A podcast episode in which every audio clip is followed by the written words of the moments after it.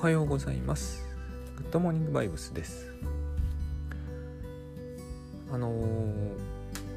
理由は非常によくわかるんだけれども、えー、結果としては大変理解に苦しむ結果になるその現象としてですね。これは倉園慶三さんがグッドバイブスで指摘している中でも特に私がえっ、とこれは実用に敵だよなと思って非常にこう聞くたびになんかですね、えー、目目から鱗っていうのは聖書の言葉なんだけどあの目から鱗で非常にあのいいと思う一方なぜかこれに毎度毎度引っかかるということがあってですねそれについてちょっと今日は考えていきたいんですが簡単な話なんですよ。えー、人はですねあの自分と似たような欠点を人にも持たせたがると言いますかそういうところがあるんですね。で特に身近な人に対してそういうことをしたがるそしてその結果として自分で自分の首を絞めるんですよ。あの一つ私の身近な例で言うと、えー、仕事の管理員の大橋悦夫さんという人と私はずっと仕事一緒にやってるんですけど大橋さんは私に比べてですねえっ、ー、とよく言えば、えー、世評に敏感なんですよ。まあ、悪く言えば神経質ってことになると思うんですねあの世間の評判みたいなものでえっ、ー、と一緒にやってるわけだからどうで私の方でね私の方はどうであるのが望ましいかと。いうことになると意見様々あると思うんですけど必ずありそうな意見の一つとして同じようであるべきだっていうのがあると思うんですよ。でもこれは害して良くないんですね。えっ、ー、と私も一緒になってですね世間の評判にすごく敏感になって、えー、2人でこう世間からディスられるんじゃないかと言ってブルブル震えていると、えー、どんどん仕事が減っていくはずなんですよ。で私は多分世間の評判というものにかなり鈍感であのかなりそれを軽く考えてるんですね。良くも悪く。でこういうのに良い悪いは、ま、決まらないんですよね。その時々で良いこともあれば悪いこともある。結局人によって様々あるじゃないですか。世間の評判を全く気にしないっていう人は多分いないんですけどまあある人からするとほぼ気にしていないレベルから非常に気にしているレベルまで。まあこれが完全に気にしすぎると、まあ、病気になっちゃうんで私も大橋さんもそのどっちにも行ってないですけれどもまあでも違いはあるわけですね。明らかに。グラデーションの中で、まあ、でもあらゆる人がそういう言い方をしちゃえば違いはありますよね。であらゆる人がこの軸を多少は持ってますよね。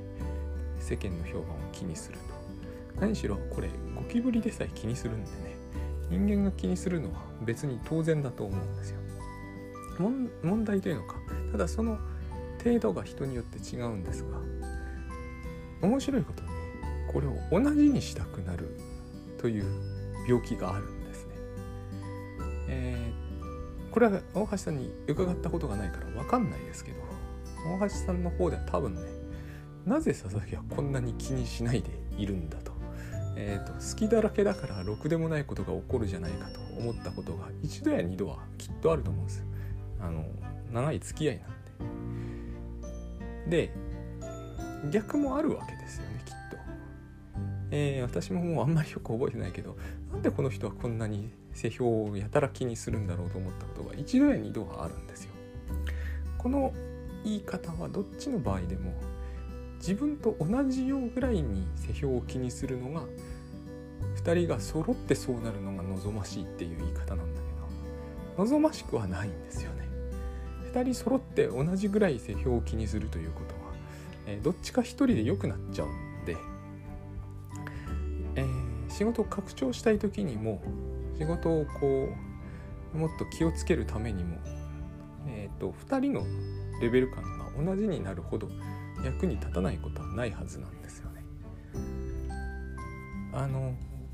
これはですねどの程度そういうものを気にするかというのは実は遺伝的に決まっているっていう説が一つありましてまあこの種の説も100%鵜呑みにしていい説は一つもないんですけれどもある程度の説明はつくんですよつまり、えー、群れの中に一人そういう神経質な人がいるとですねま当然群れの外で何が起きているかとか、えー、群れは今攻撃に遭いそうではないかということが気にしますよね。非常に。で調べに行ったり確認しに行ったりする。1人ぐらいいると。ちょうどその集団にとっては、えー、有益なわけですよね。だからそういう遺伝子が淘汰されずに生き残ると。いうことになれば、えー、いいわけだからだからそういう人が現代でもいたりすると現代でもいたりするっていうか、まあ、当然そういうふうなことが生まれつき持っている人がいるっていう説があるわけですね。僕はこれは結構あの養育歴で全てを説明しようとするよりは理にかなってるかなとは思ってます。要はただあのレベル感が揃わないということはいいことなんだけど私たちはですねついえレベル感が揃っていないやつは非常識だと感じるんですよね。それは多分そういう、えーと、議論が起こった時に面倒くさいと思っちゃうからなんだと思うんですよ。あの他にもちょっと違う例で言いますとですねあの納豆食べられないみたいな話あるじゃないですか。納豆を食べる人とは暮らせないみたいな。あれも同じなんだと思うんですね。その気持ちの悪いことが平気でできる人は信じられないから一緒にはいられないっていう発想ってでも今の感覚で今の考え方でいくとですね、えー、利得は何もないと思うんですよね。まあ安心していられるという利得はあるかもしれないんですけど基本利得はないと思うんです。私の知人にどうも女性に多いですけどさやっぱり雲嫌いだという人が何人もいらっしゃるんですけど。えー、その中にはですねあの雲食べるみたいな民族もいるんですね。でそういう話をわざわざ教えてくれていやもうそんな人がいたらね絶対に一生近づきたくないって言うんですけど、まあ、食べるのは極端にしても、えー、だ多分ですね結婚した場合雲が部屋に発生すると当然強行でパニックに陥りますよね。で旦那さんに何とかしてもらうと思うんですけどその旦那さんも強行でパニックに陥るよりは、えー、簡単に処分できる方がいいはずで。この話を倉園さんがまさに私にしてくださったんですけどそうだなるほどとても実用的な発想だと僕は思ったんですよ。まあ、これはグッドバイブスが本当は文脈にあるんで実用性から来ているわけではないんですが実用性だけを取り出してみても非常に実用的な発想だと思ったんですねそしてですねなぜ私たちはにもかかわらずその全然実利的じゃない方向に向かっていって2人で雲を見てブルブル震えてこう強行に陥る方がいいと思っちゃうのかと。いうことなんですね。別に旦那が雲まあ食べないと思うんだけど食べたって、えー、困ることはないはずなんですよ。でむしろ旦那が一緒になって、えー、雲恐怖症で家から出てっちゃった方がよっぽど困ったことになると思うんですよね。でも、えーと、雲を食べる人なんかとはもうとても一緒にはいられないし一緒に寝るなんて考えるだけでもおぞましいってなるじゃないですか。ここに何があるんだろうと思ったんですね。でさっきの私と大橋さんの世評を気にする程度の話で言うと一つにはえ相手が同じような感覚を持っていてくれればですね、えーと、わざわざこう、えー、自分が気にしなくても、えー、気にしといてくれるから、自分は安全だと。一歩間違うとこれはですね自分の、えーと、恐怖症をより強く持っている人が周りにいる方が幸せになれるという発想にもなりかねないってことが一つありますよね。だから、えーと雲で言うと私よりも雲を怖がる人と一緒にいるのが安心みたいな。これはですね何かがおかしいと思うんですよねこの方向に向かっていけばいくほど多分困ったことは増えるはずで、えー、と困った時にも対応できる人がどんどん減っていくであろうと。あの満員電車ってあるじゃないですか、まあ、好きな人はいないと思うんですけどこう満員電車今回のテレワークもそうですけどやっぱりですねこの種の意見というのは統一するべきだという方向に話が向かいやすいなと思ったんですね。えっ、ー、となぜみんなテレワークで、えー、行かないんだというわけですよね。でもこれも同じ話があると思うんですよ。実際は、えー、家から出て人と会いたいという人がいた方がいいはずで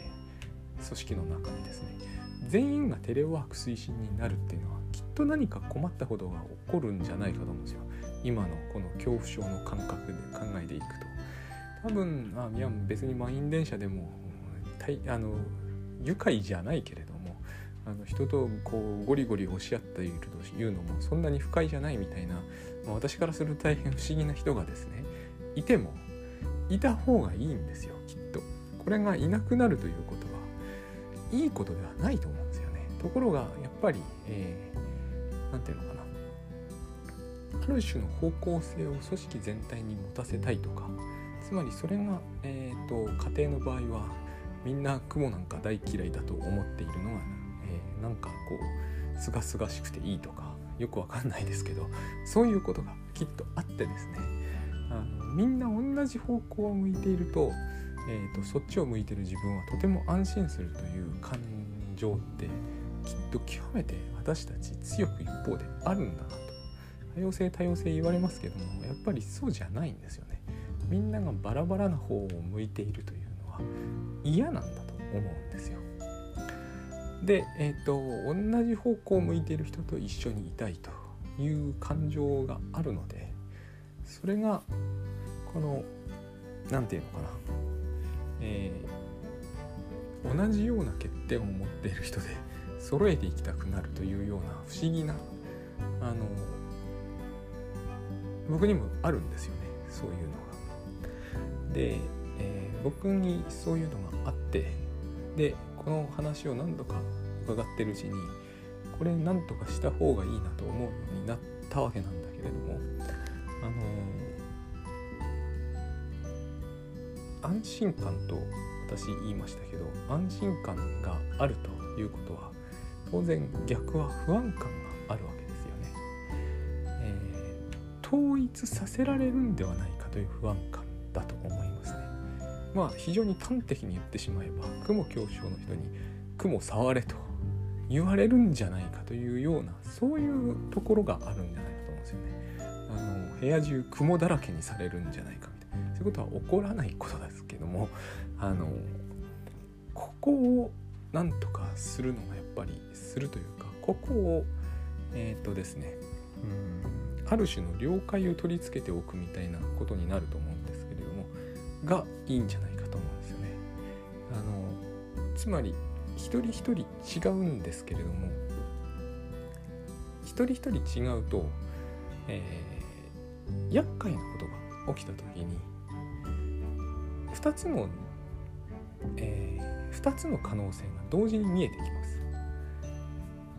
あの世評を気にする系で言えばですね例えばこう佐々木がすげえディスられていたとその内容の中には仕事のとかタスクシュートに対するディスりもあったという時にえ、ー、と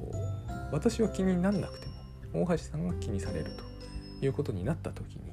面倒な面が一つ発生するじゃないですか。えーと、だからもっと気をつけておけば あのこういうことにはならなかったのにっていうのが面倒なことですよね。本来そこには、えー、私と大橋さんの間に対立事項はないんだけども発生しうるように見えるわけですよね。まあ、こういう時はあのどっちかが対応すればいいんですけど大概において気にしてない方が対応すればいいと思うんですよ。この場合は私の方でっていう感じになると思うんですよね。えーと、とそれが苦にならないのでここが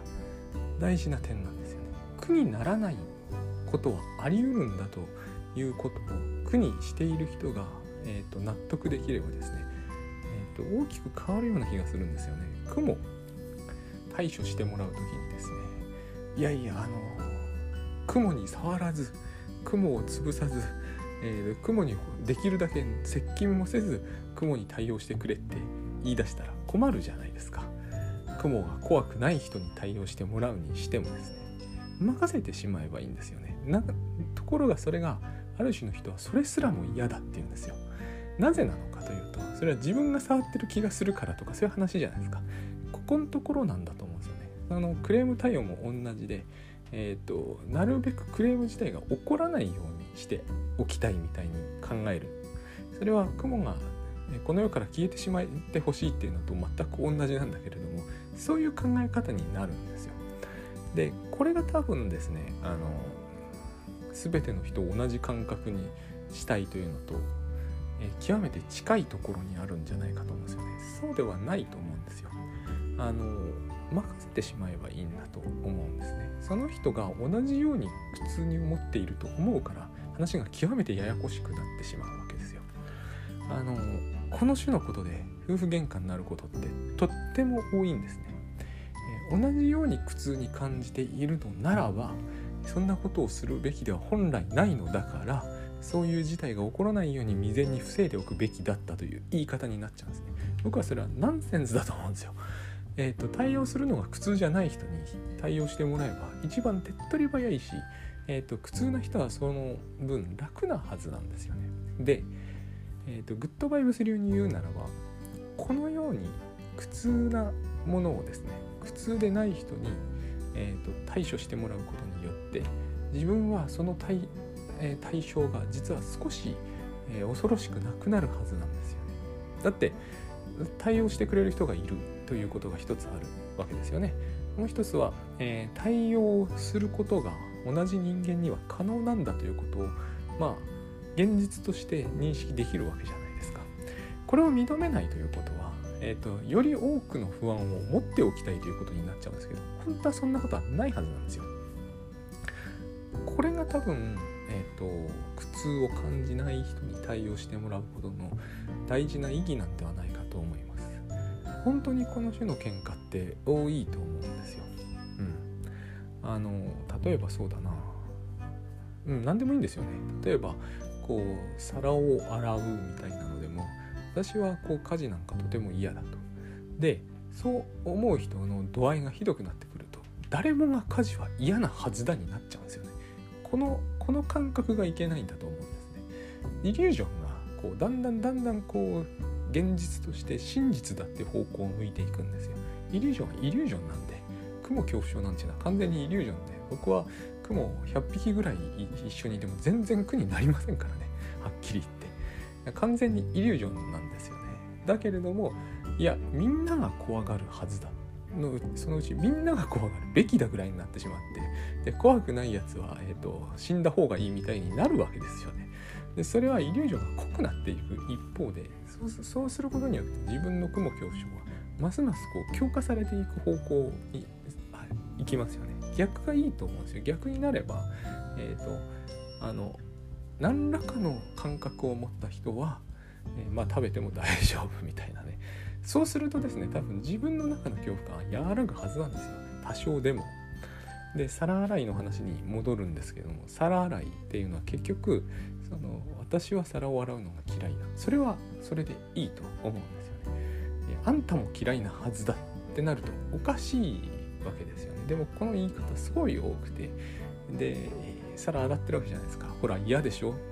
嫌だと思うんだからもっとこう皿を少なく出すようにしなさいみたいなそういう話になってこの議論噛み合わないんで争いになりやすいんですけれどもこの議論すごく不思議と多いんですよねで嫌じゃないということを言うと不機嫌になったりするんですよ。あのこれは他愛のない話ですけれども多分僕は今のテレワークと満員電車みたいな話になると,、えーと、シリアスに戦ってるっていうケースが多々あると思い。やいやそんなに満員電車嫌じゃないし出社をするのも嫌じゃないんだよっていう人がいるとカチンとくる人いっぱいいると思うんですよ。いやそうお前みたいなやつがいるから日本はいつまでたってもこうテレワークが進まなくてみたいになるわけじゃないですか。こう私が嫌なものはあなたも嫌であるはずだっていうところから、えーと、恐怖症っていうのは強まっていくと思うんですよね決して弱まらないと思うでも一番いいのはですねこれは結局のところテレワークをやっとできそうな自分が出社させられるのが嫌なんですよね。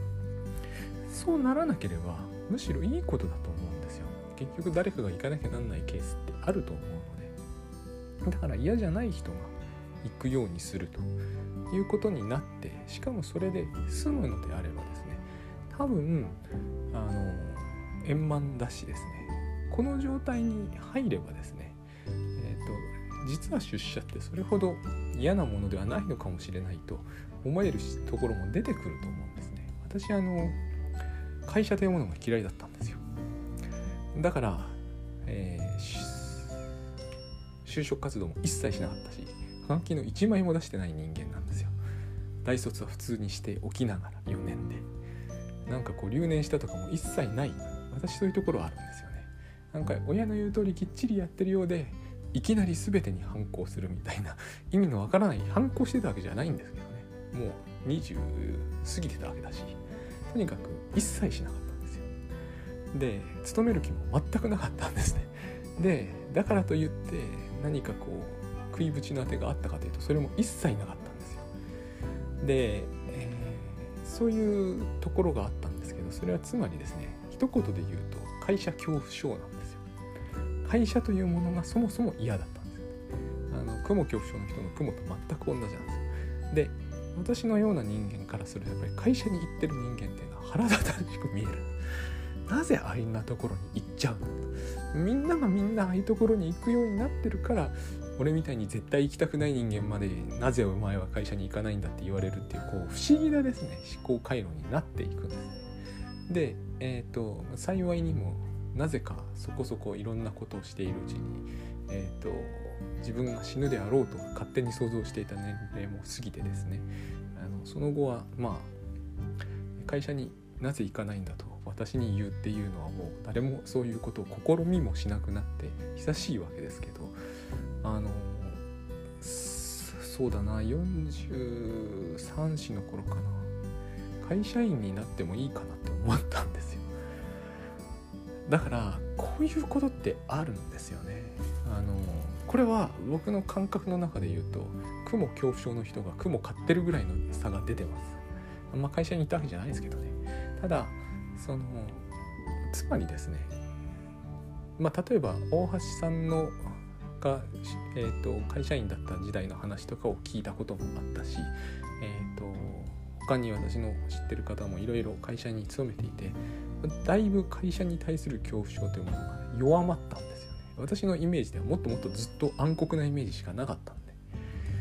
で。でそういうことってあって結局それは会社に行ってる人がいないと分かんないことですよね。もちろん会社というものに行ってる人がいるから私は恐怖症になったんだけれどもあのいなければ私の恐怖症は多分取れなかったと思うんですよね。あそういう意味でえっ、ー、と温度差があるってことは非常にいいことのはずなんです。ただ、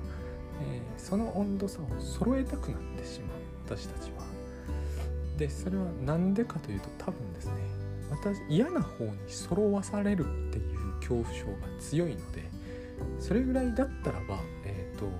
自分の恐怖症の方にみんなを揃えてやれという、えーと、引っ張り合いが起こる。で多分それはですね恐怖症を持ってる人にとってのメリットは本来何もないので是非そのたまたま恐怖症を持っていない人がいるならばその人の感覚というかその人のその行為のその実際ですかねそこを大事にしてあげるといいんではないかと思うんですね。えーと、皿を洗っている上にそれほど嫌がっていないのにですねいやいやあんたはもっと大変なんだよとかいう話をするのはとてもこうもったいないことだと多分思うんですよ。それをしさえしなければその感覚が全てを引き起こす時があるような気がするんですね。今の出社とテレワークの話は聞いていてしょっちゅうそういうことを思うんですよ。えーと、あの人と会いたい人が人と会いたくないって言ってる人もすごくこうおせっかいやるじゃないですか。あれも私全く同じ現象だと思うんですよね、えーと、孤独が怖いって人はいるわけですよね。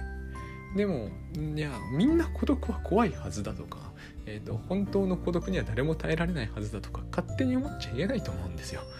えっ、ー、とこもってもうなんとかできている人はそれその人のがいるってことは多分いいことだと思うんですよね。あのなぜこれをみんなが同じにしておかないと不安になるのかというのはえっ、ー、と多分考え直す価値があるし、えー、不安に思ってない人というのは近いというのはどれほどメリットが大きいかと、まあ、不安に思う人がいるっていうメリットも大きいんですけどね、えーと、不安に思っていない人がいればですね、えー、自分が不安に思っていないのを手に入れつつあることとかなり近しい意味があるはずなんですよ。一緒に不安になるというのは多分何の意味もないというかそこはないけれどもその不安を現実化してしまうということにおいては一番こう望ましくない方向のはずだと思います。